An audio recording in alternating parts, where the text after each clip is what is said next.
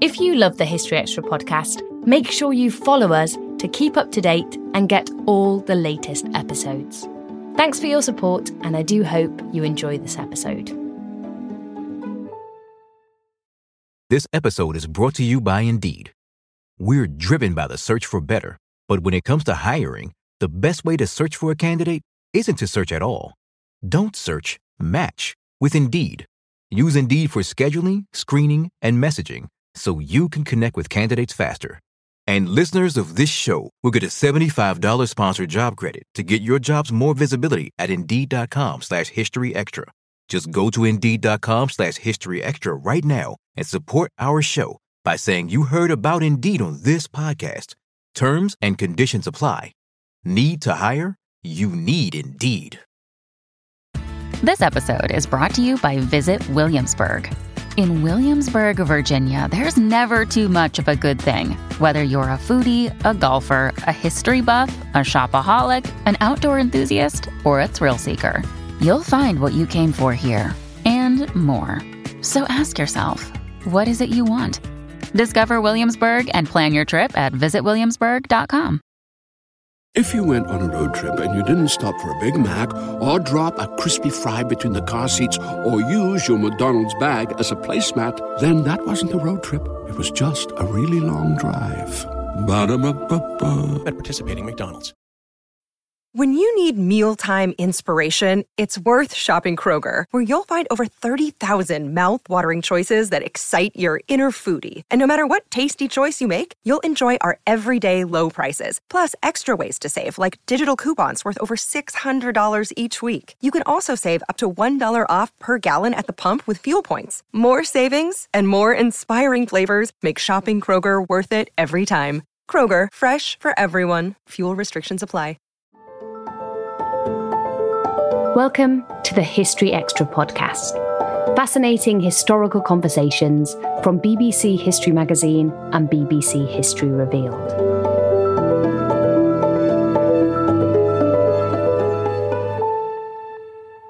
When were dogs first domesticated? Why was adopting an animal from the temporary home for lost and starving dogs such a radical move in Victorian London? And how did a dog napping case change the life of the 19th century poet Elizabeth Barrett Browning? In our latest Everything You Wanted to Know episode, we're answering your top questions on, yes, the history of dogs. Charlotte Hodgman put your questions on everything from dog breeds to crufts to Professor Julie Marie Strange, whose books include The Invention of the Modern Dog, Breed and Blood in Victorian Britain. So we've had quite a few people on Twitter and Facebook asking about when dogs were first domesticated.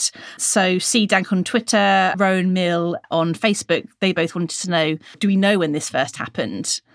So it's it's a really good question and what we think is that dogs, well, that wolves became more like dogs, I guess. So th- there's been a relationship between humans and wolves, what we might call friendly wolves, for about 25 to 30,000 years. So we're talking about a long, long time. What we know is that dogs and wolves share around 99% of their DNA. But obviously wolves and dogs are quite distinct. So dogs are the breed we ha- we have now that is domesticated and that has become increasingly domesticated over those thousands of years. If you think about Aesop's fables, um, Aesop has a story called um, "The Wolf and the House Dog," which summarizes quite nicely our relationship with these two species in the fable, the wolf is um, is wild and um, he's starving and he meets um, a house dog. And the house dog is appalled because this is his cousin and he wants to invite him home and says you know if you come home with me there's lots of food. You know and i have all this comfort and this love. And the wolf thinks gosh, yeah, you know, I've been missing out on this for so long. And then the dog explains more about what being domesticated means. And the wolf realizes actually this dog is a slave to humans. And the wolf decides to keep freedom and famine rather than sacrifice his independence to go and be domesticated. And I think it's a really interesting way of thinking about the domestic dog. There is a suggestion, there's lots of debate about the domestication of dogs. And as humans, we like to assume that we've done dogs a favor by domesticating them. And I think what Aesop's fable shows quite nicely is that's not necessarily true. Dogs in the wild can survive. Dogs are not naturally tame. We have to train them to be tame. So there is a question of can dogs live without us much better than we can live without dogs? And so this relationship of domestication is not straightforward necessarily. And it's a very human centric concept of domestication being a good thing for dogs. So, Oren Hoffer on uh, Twitter wanted to know when did dogs first start to be kept as pets, you know, for leisure rather than sort of hunting or, or other types of work? So, some dogs have been kept as pets for centuries, especially kind of lap dogs, you know, uh, dogs that were sort of bred to be house companions. But there's also, in a way, a false distinction between working dogs and leisure dogs. A lot of working dogs, particularly um, sheepdogs, would have retired. Um, shepherds and sheepdogs have long had a very close relationship. But if we're thinking about dogs that are bred for a leisure market, that tends to become much more common and widespread in the 19th century. So we get this um, explosion in the 19th century of a consumer market for dogs. And by 1851, we have the first kind of pet manual. Uh, it's written by Jane Loudon, and she writes um, a book called The um, Pets. Uh, it's on their domestic management and how to keep them. And this is the first kind of pet manual that acknowledges that dogs, even if they live outside the house, house often have an emotional relationship with the inhabitants of the house. And so, definitely by the mid uh, 19th century, we see this kind of, it becomes much more common to keep dogs as your friend. Although sometimes they will still have a, a function. Um, so, a lot of dogs are what, what would are called watchdogs, what we would maybe call guard dogs, but they're usually quite embedded within family and domestic life as well. Okay, and when do we sort of first see perhaps what we would call sort of pe- people breeding dogs? Where did people get their dogs from if they wanted a particular type of dog?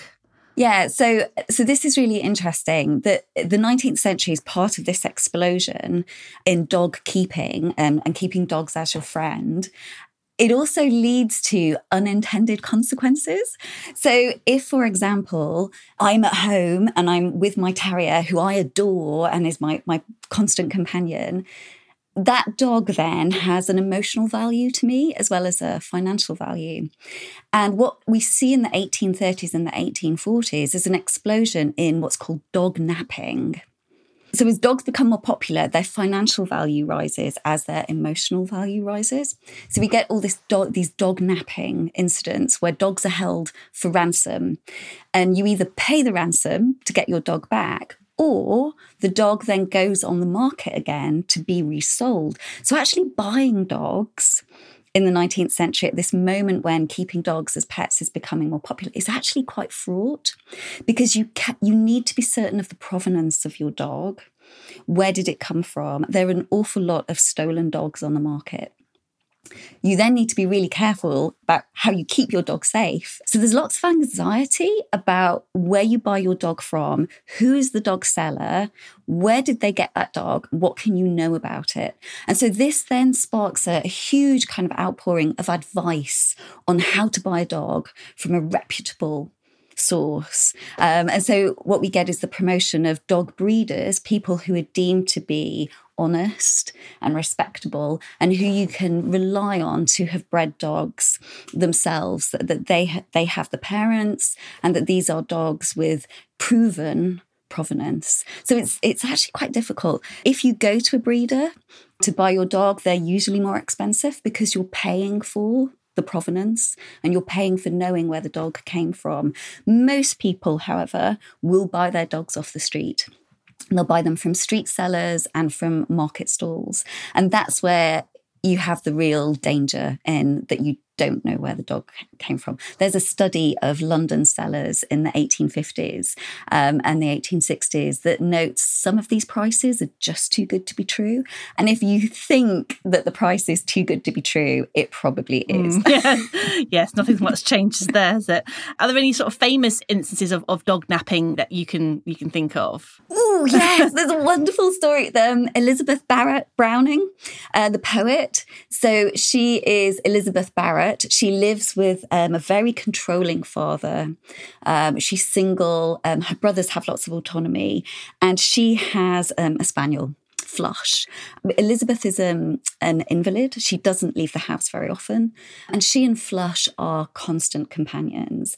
Now, her staff take Flush out for walks. Flush is dog napped an astonishing three times. Oh, gosh. And Elizabeth is devastated. The first two times, um, her brothers negotiate the payment of the ransom and they get flush back. Of course, the more you pay the ransom, the more vulnerable you are because the dog nappers know you're good for you're good for coming up with the ransom. So when Flush is dog napped for the third time, Elizabeth's brother uh, is much more reluctant to go and redeem Flush because he says, We're just, this is just insane. It's endless. Um, and so Elizabeth arises from her invalid couch and goes into the den of the dog nappers herself. Wow. Um, which, you know, for an early Victorian single woman, especially one that had spent much of her life sheltered indoors. This is, I mean, it's staggering the bravery and the determination of this woman to go and retrieve her dog. And she does. She brings Flush home. And it's a wonderful prelude because then Elizabeth has been having a kind of clandestine relationship with Robert Browning. And uh, she then, she and Flush then elope with Robert Browning and they marry and they flee to Italy. Um, and it's kind of this wonderful sort of ending for Elizabeth and Flush that they that they escape both the dog nappers and the invalid couch uh, and for this wonderful life in Italy. So yeah, and Virginia Woolf writes um, a fabulous uh, biography. Well, it's an autobiography of Flush, where she writes it in the in the voice of Flush. And I think we often think of Virginia Woolf as being very serious, and Flush is just such a wonderful, wonderful book where she captures the relationship between Elizabeth and Flush really well. And uh, Virginia Woolf based um, everything she wrote about Flush on her own spaniel, Pinker, who'd been a gift from uh, her friend and sometime lover, Vita Sackville West. So it's a really great story. this episode is brought to you by Indeed. We're driven by the search for better, but when it comes to hiring, the best way to search for a candidate isn't to search at all. Don't search, match with Indeed. Use Indeed for scheduling, screening, and messaging so you can connect with candidates faster. And listeners of this show will get a $75 sponsored job credit to get your jobs more visibility at Indeed.com slash History Extra. Just go to Indeed.com slash History Extra right now and support our show by saying you heard about Indeed on this podcast. Terms and conditions apply. Need to hire? You need Indeed. Another day is here, and you're ready for it. What to wear? Check. Breakfast, lunch, and dinner? Check. Planning for what's next and how to save for it? That's where Bank of America can help. For your financial to-dos, Bank of America has experts ready to help get you closer to your goals. Get started at one of our local financial centers or 24-7 in our mobile banking app. Find a location near you at bankofamerica.com slash talk to us. What would you like the power to do?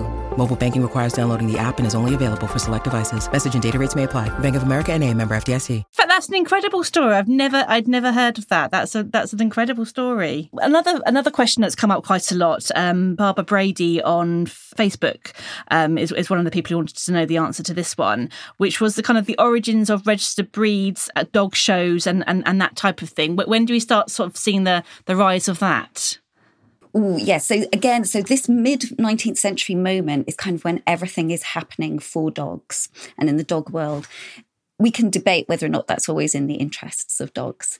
But before the 1850s, um, we have what we would call, we have dog breeds, but they're often um, interchangeable with um, dog types, dog varieties, dog kinds. So when people say the word breed, what they're talking about is not necessarily a very specific fixed idea of a dog.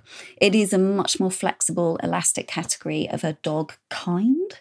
And what we have is dogs grouped into probably key groups. So you have um, shooting dogs, coursing hounds, you have lap dogs, and you also have a, a, kind of dog that is a ratter. They're often terriers or um, a, a, beautiful dog. So, so those are kind of your key breeds of dogs. They're, they're not necessarily about a pug must look a very particular way.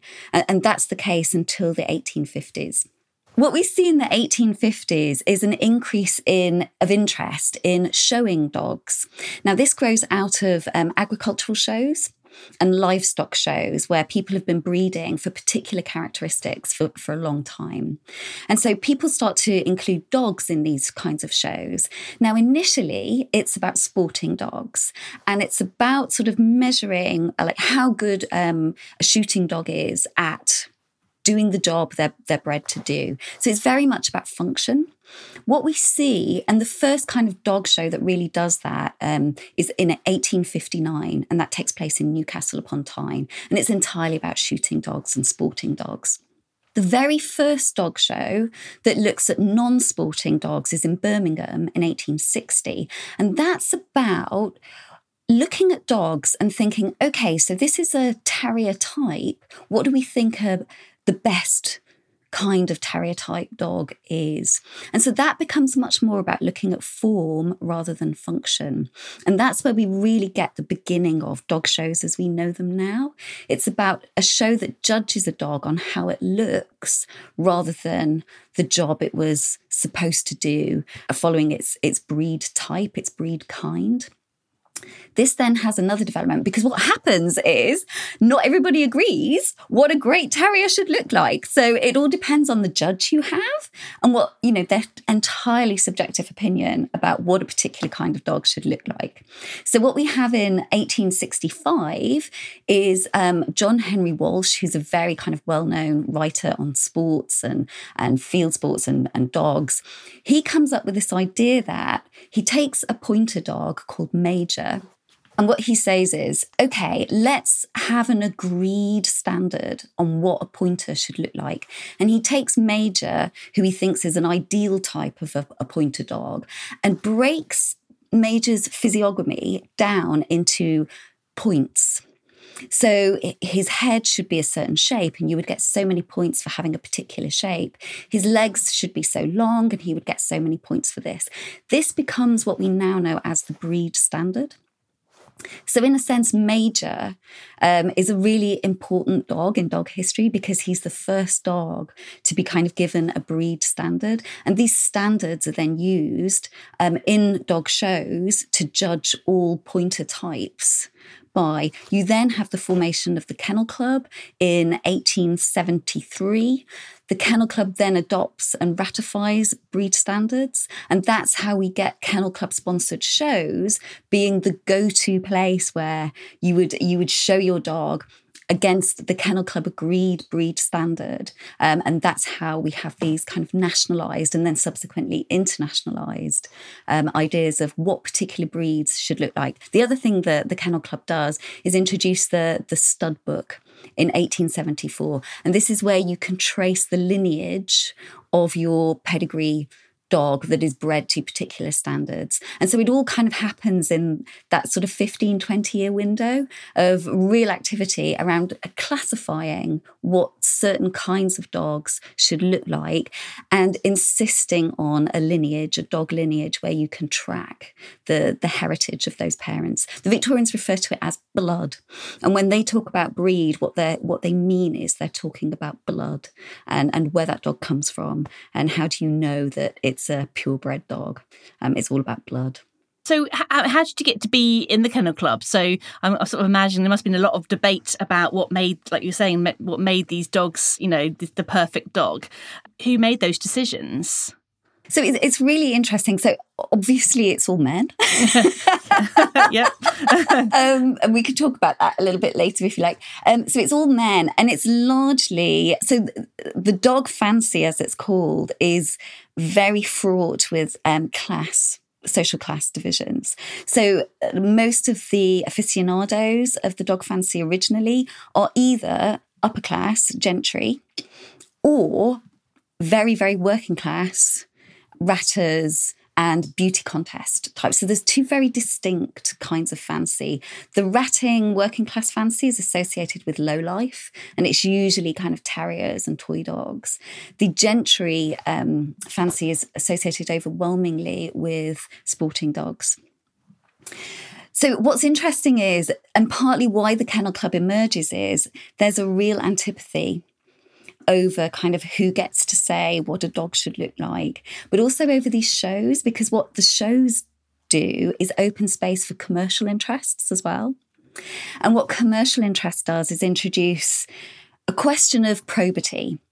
So, if this is all for profit and these shows are being run by entrepreneurs who aren't necessarily interested in dogs or dogs' best interests, how do we police these and how do we ensure um, a standard? Because what we might not appreciate now is that pedigree dogs were created initially, supposedly, in the interests of dog health. That's what people are doing when they're trying to classify what a dog should look like. All the rhetoric around it is around dog health and, and being in dog's best interests. So, what the Kennel Club does is try and resolve a lot of these conflicts and disputes about probity by establishing, of course, an upper class gentry leadership of this body that will regulate uh, dog breeding and dog showing. So, yeah, it's overwhelmingly kind of upper class. You can join, however, so the Kennel Club is actually an overarching body of lots of distinct breed clubs. So, what the Kennel Club does is kind of give authority and legitimacy to, to distinct breed clubs. And it's probably much easier to join a breed club than and then sort of become affiliated to the Kennel Club through your breed club. Women get a look in in 1894. So almost it's, well, it's 20 years, 21 years after the Kennel Club is founded. They're not admitted to the actual Kennel Club. What they are, what they can join is the Ladies Kennel Association. And the Ladies Kennel Association has a really interesting role in policing the kennel club. So, what the Ladies Kennel Association often lobbies and campaigns on, so they have their own dog shows and everything, but they also try to police the standards of the kennel club. So, for example, um, with bull terriers, a lot of the dog shows were about showing dogs with cropped ears. Now, none of those dogs were fighting dogs because that was illegal uh, by the end of the 19th century. But because bull terriers had been fighting dogs in the past, the breed standard allows for cropped ears, where the argument was that you would crop ears to stop them being damaged in a dog fight.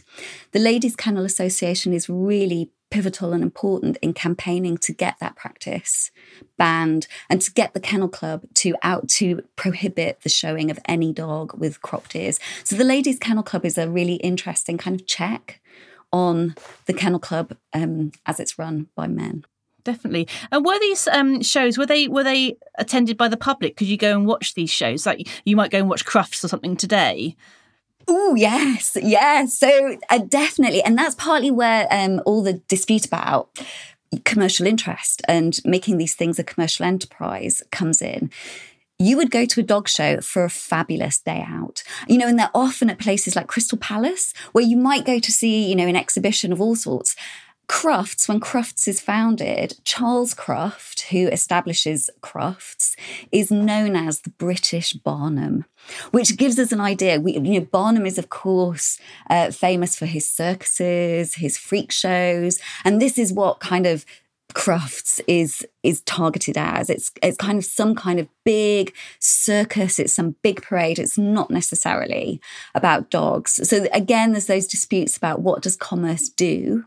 And is com is making these things commercial in the best interests of dogs if you're a paying punter, you can, and there are sliding scales of admission fees. So it's accessible, dog shows are accessible to working class people. You can go and have a grand day out. You will see lots of dogs, um, but there'll also be sideshows, there'll be um, refreshments. It is a kind of a big day out and it's, it's fun. It's meant to be fun. One thing I'm qu- was quite interested in, in, knowing is trends in, in dog breeds across the kind of centuries. So in the medieval period, you know, what what, what kind of dogs were, were popular, and how does that change um, as we go through history? So we often see images. Medieval art often has an image of um, a, an aristocratic woman and a greyhound, um, or what we, we would think of as a greyhound type. They often symbolise privilege. So, um, in the 18th century, if you read any Jane Austen, you'll see that pugs are really popular with um, fashionable ladies. So, different breeds are really popular at different moments in time. We have a huge upsurge in the popularity of Borzoi at the end of the 19th century. And this is partly this part of this moment where everything Russian seems really um, exotic in Western culture. And so, and the borzoi are part of that kind of exoticism of, of the East in Western culture. Um, so, so you do get these trends. Um, you often get particular dog breeds associated with particular kinds of people. So in the 19th century, terriers are often associated with um, low life, particularly kind of your, your heavier kind of terriers like bull terriers. And this kind of idea of low life as um, a working class fancy. Uh, a lot of Manchester Terriers are associated with working class men. Um, and the idea that a lot of uh, men, working class men, would take a terrier to work with them. Um, this is partly to keep vermin at bay, um, but it's also just company and companionship. So different kinds of dogs are popular with different kinds of people at different moments in time what we've seen recently is, of course, you get, I mean, nothing's changed in a sense. So you have something like uh, Game of Thrones, and, you know, husky dogs are everywhere. What happens is usually is that they have a huge moment of popularity, and then we we discover that people find living with these animals actually is actually quite challenging, and so you'll then get a spike in um, those breeds in rescue centres. So, but yeah, we're we're very very susceptible to being influenced by what's hot in culture right now. Just actually talking about rescue centres and things like that, when do we start seeing kind of rescue centres being set up and people actually looking after the welfare of dogs? So, the very first kind of official rescue centre is opened in Holloway in London in 1860 by a relatively obscure woman called Mary Tealby. And she calls it the temporary home for lost and starving dogs. Now, the, it's temporary because um, lost dogs, she hopes to be able to reunite them with their families. Starving dogs refers to a population of stray dogs. Um, and what she what ideally hopes when she sets up the centre is that those um, starving dogs, that people will come to the home and adopt them. So it's kind of the very, it's really radical what she's doing. Um, and it's the beginning of that kind of adopt, don't shop. It's the beginning of, you know, re- rehoming initiatives what happens is Mary's very quickly overwhelmed um, because there's a huge population of starving dogs. Now, Mary's home becomes what we know as Battersea Dogs Home today. There's a direct line between what Mary's trying to do in Holloway in 1860 and, and it becoming Battersea Dogs Home. What we also see, however, is lots of other cities being inspired by Mary's, what Mary is trying to do. So it's really interesting. When she launches this in 1860 and she publicizes it, she's met with an awful lot of ridicule because there are so many stray dogs, people can't necessarily understand why you would be trying to rescue them and save them. So it's a really curious journey where she goes from being held up for public ridicule for you know being a silly woman who's sentimental about dogs to then actually by the end of the century lots of other cities trying to do a very similar thing. And so for example in liverpool there's um, another temporary home for lost and starving dogs by the 1890s what all these homes find is that it's that the populations of stray dogs are enormous. Once you start trying to help them once you start trying to see them it's it's just huge. And what they end up having to do is is having to end the lives of an awful lot of these dogs because it's not viable for these homes to keep all these dogs. So a lot of them are put what we would call being put out their misery. But some are rehomed, and the ones that get rehomed tend to be the ones that have a recognizable breed. And so you can you can get your your lovely um, King Charles Spaniel from a rescue home by the end of the the 19th century. Um, so yeah, so it's it's kind of it's an interesting story that's not necessarily straightforward and is quite fraught with good intentions and the difficulty of delivering those when faced with overwhelming numbers of stray dogs. Yeah.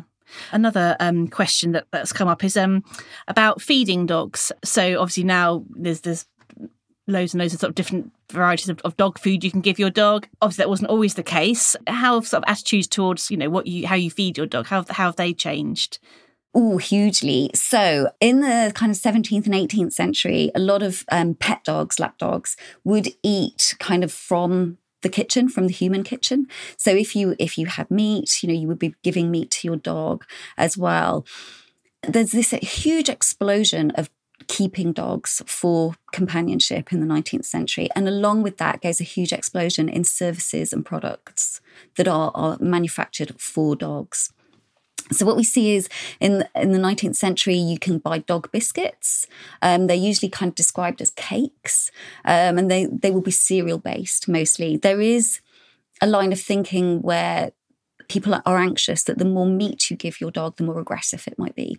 So there's lots of debate on whether or not dogs should be eating meat and what kind of meat. Of course, a lot of them do have meat, and we have um, the sale of horse meat. So most dog meat based products in the 19th century are actually based on horse meat. This is often called cat's meat, but it is actually intended for dogs as well. What we do get is by 1860, um, an electrician from Ohio arrives in Britain called uh, John um, James Spratt, and he sees um, a market opportunity um, because what he notices on the dockside, so the legend goes, is lots of people giving sailors giving their old bits of cake and everything to dogs. He sees a market opportunity and he starts he patents um, Spratt's dog biscuits and dog cakes, this becomes huge. It is absolutely huge. And it's not necessarily the quality of the dog biscuit, it's that James Spratt is exceptionally good at marketing and advertising.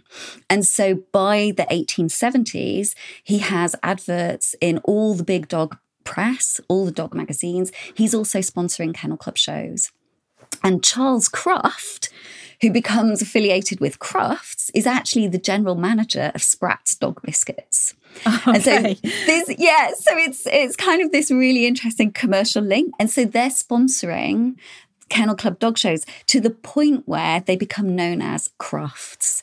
Charles Cruft has an extraordinary uh, grasp of sponsorship and marketing. He's exceptionally clever. He actually started work at Spratt's in 1865 as an office boy.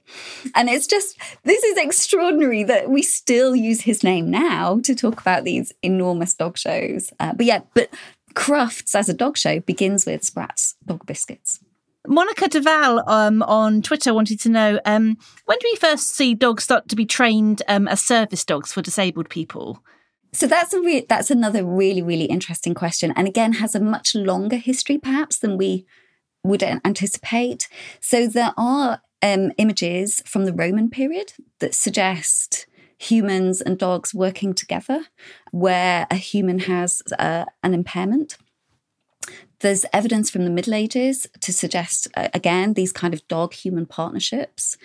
What we see is in the mid 18th century, so around the 1750s, is this becoming more um, systematized.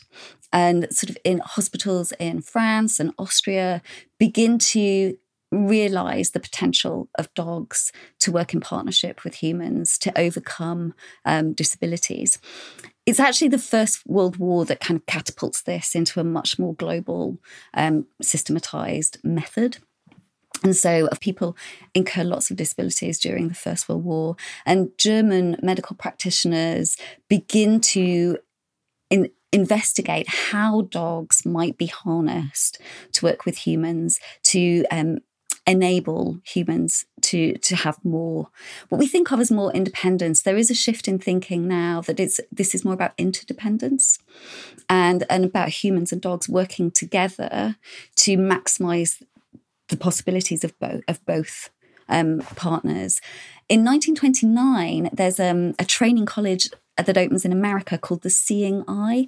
And that really runs with this idea of a human canine partnership and that, you, that it's possible to achieve quite a lot by working with the psychology of both and, and working in harmony.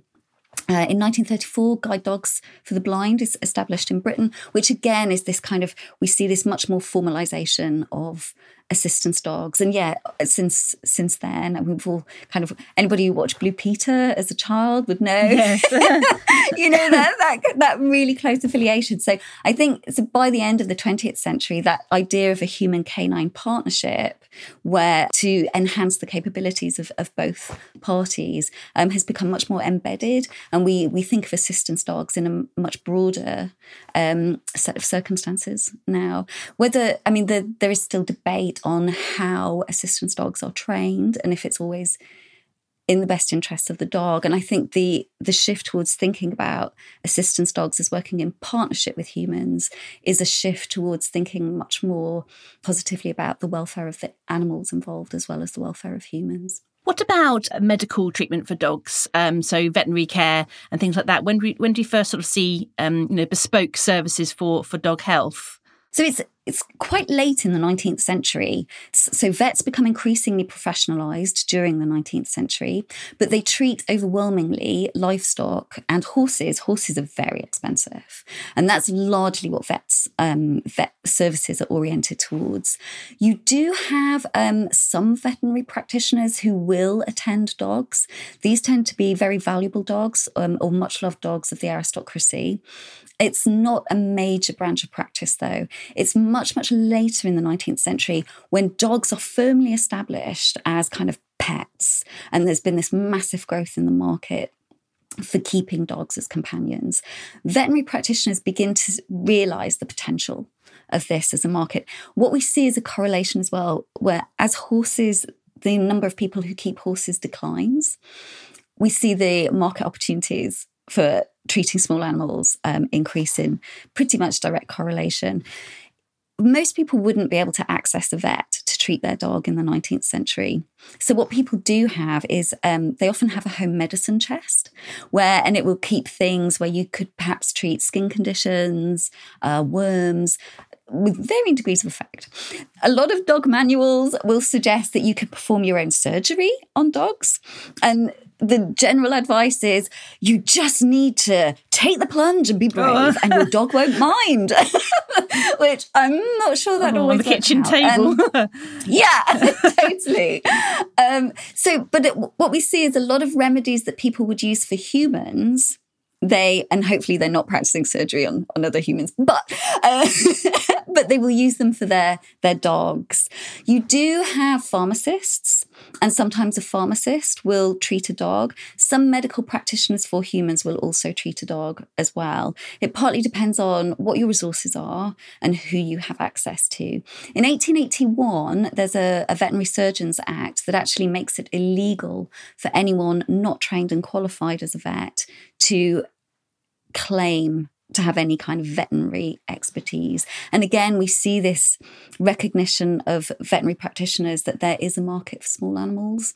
Um, by the end of the 19th century, there are vets operating small animal practices. Again, it's it's quite small and it happens in urban places long before it happens in rural districts. But throughout the 20th century, particularly in the interwar period, we see a huge growth in small animal practice. So, yeah, and it's, I mean, again, it's expensive, but poor, poorer people do have access to veterinary treatment um, largely through charitable organisations. So, the Royal um, Veterinary College of Surgeons does, um, from 1879, operate a clinic where um, poorer people can bring their animals for free treatment.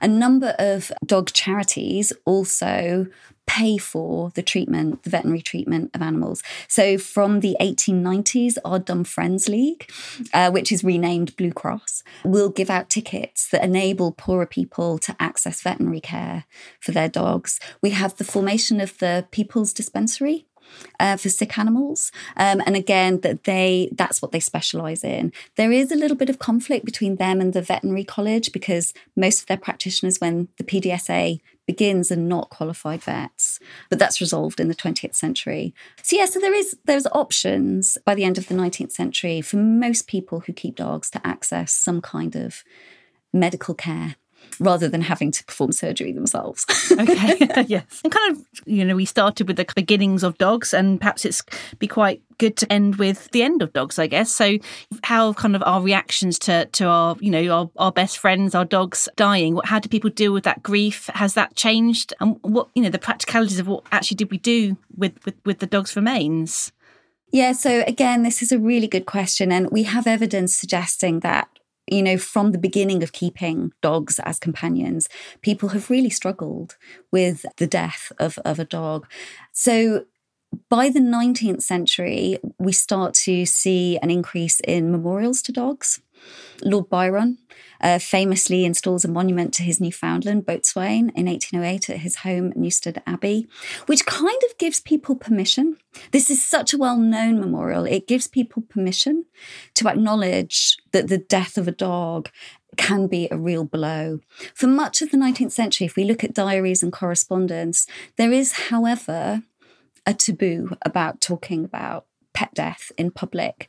So what we see is the the surviving letters and correspondence where people do talk about it are overwhelmingly people who are single, people who perhaps don't have children, or who have had um, fraught relationships with other humans, where they their dogs become effectively their significant other. Where where those dogs die, um, we we see people really struggling to cope, but also being aware that telling people they are mourning for a dog and that they're devastated by the death of a dog, that they will be thought of as silly and absurd. So, Jane Welsh Carlyle, who's married to the historian and biographer Thomas Carlyle, her dog Nero dies in 1860, and Jane is completely distraught. She's devastated. She doesn't want to see anybody. And what she's worried about is that people will think her absurd, and that's the word she uses, for, for having such grief about a dog. And so and it gives us a sense of how lonely that experience could be. What we have at the end of the 19th century is the beginning of commercial pet cemeteries. So the very first one in Britain is in 1881 and it's in Hyde Park in London. It triggers a trend for establishing pet cemeteries as a thing, as a space for feeling where you can commemorate in public this relationship with a dog.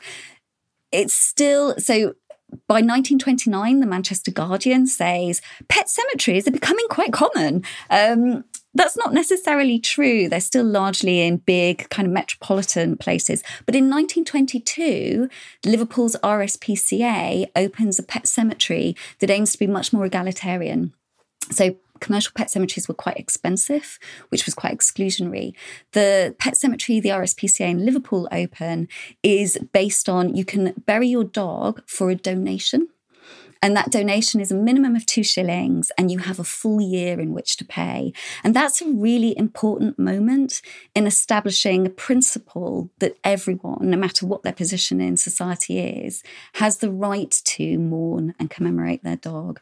In 1994, Blue Cross established a pet bereavement support service. Um, it's still going. And since COVID, actually, during COVID and subsequently, the demand for that service um, has rocketed which suggests that there are still lots of people out there who struggle to find support um, when a dog dies. I feel like that's a bit of a sad one to end on. So I'm going to add just one more question just to kind of lift people a little bit before we, we say goodbye. One of my favourite question that was given to us is from Twitter. And that was, where does the song How Much Is That Doggy in the Window, where does it come from and why does it exist? Just to just to finish it off on a nice note. That's a lovely one to finish with. So it's um it's a song recorded by Patti Page in 1952. It's released in 1953. And I mean, I did drama classes as a kid where we all sang this, this song. It comes from a moment when the pet shop so the pet shop becomes a thing in the interwar period. Previously, they'd largely traded in birds, but with the expansion of, of pet keeping, pet shops in the interwar period start to think much more about how to market a broader range of animals um, at for sale. And what you have is they will put they, they start to understand the importance of marketing and window display. And so what we see is they will put their most winsome puppies and kittens in their window, like prime position in their window displays. In 1946, um, Pathé Pictorial released a series of very short films called Dusty and Dave. And these are for children they're um, a film that is Dave is a little boy. He's a kind of a sort of street urchin type. And the very first film has Dave looking through a shop window and falling in love with a Sealyham puppy called who called Dusty. And the whole series of films like starts from that moment of looking through a shop window seeing the love of your life and just knowing that you have to be together. uh, Dave Dave doesn't have enough money for Dusty, and so there's this thing of like, how much is that doggy in the window? How do how do I be united with the love of my life? Oh. And it's and the first film is this lovely story of a very kind lady um, making up Dave's um, shillings so that he can he can live happily ever after with uh, with Dusty. oh, and so and so, how much is that doggy in the window comes from this very specific moment of um, pet shop keepers really understanding that getting a dog and acquiring a dog is really about love and emotion and an emotional connection. But of course, it's also fraught with can you afford that that dog in the window. So yeah, so it's it's a really interesting kind of moment in time that tells us an awful lot about the ways in which keeping dogs, how we get them, and how we live with them, and how we think about our relationships with them have really changed over time. That was Professor Julie Marie Strange. Her most recent book, The Invention of the Modern Dog Breed and Blood in Victorian Britain, is co authored with Michael Worboys and Neil Pemberton and published by Johns Hopkins University Press. If you'd like to submit questions to future episodes of our Everything You Wanted to Know series, then be sure to follow us on Facebook and Twitter at History Extra, where you'll find callouts for questions for future episodes. Thanks for listening to the History Extra podcast. This podcast was produced by Jack Bateman.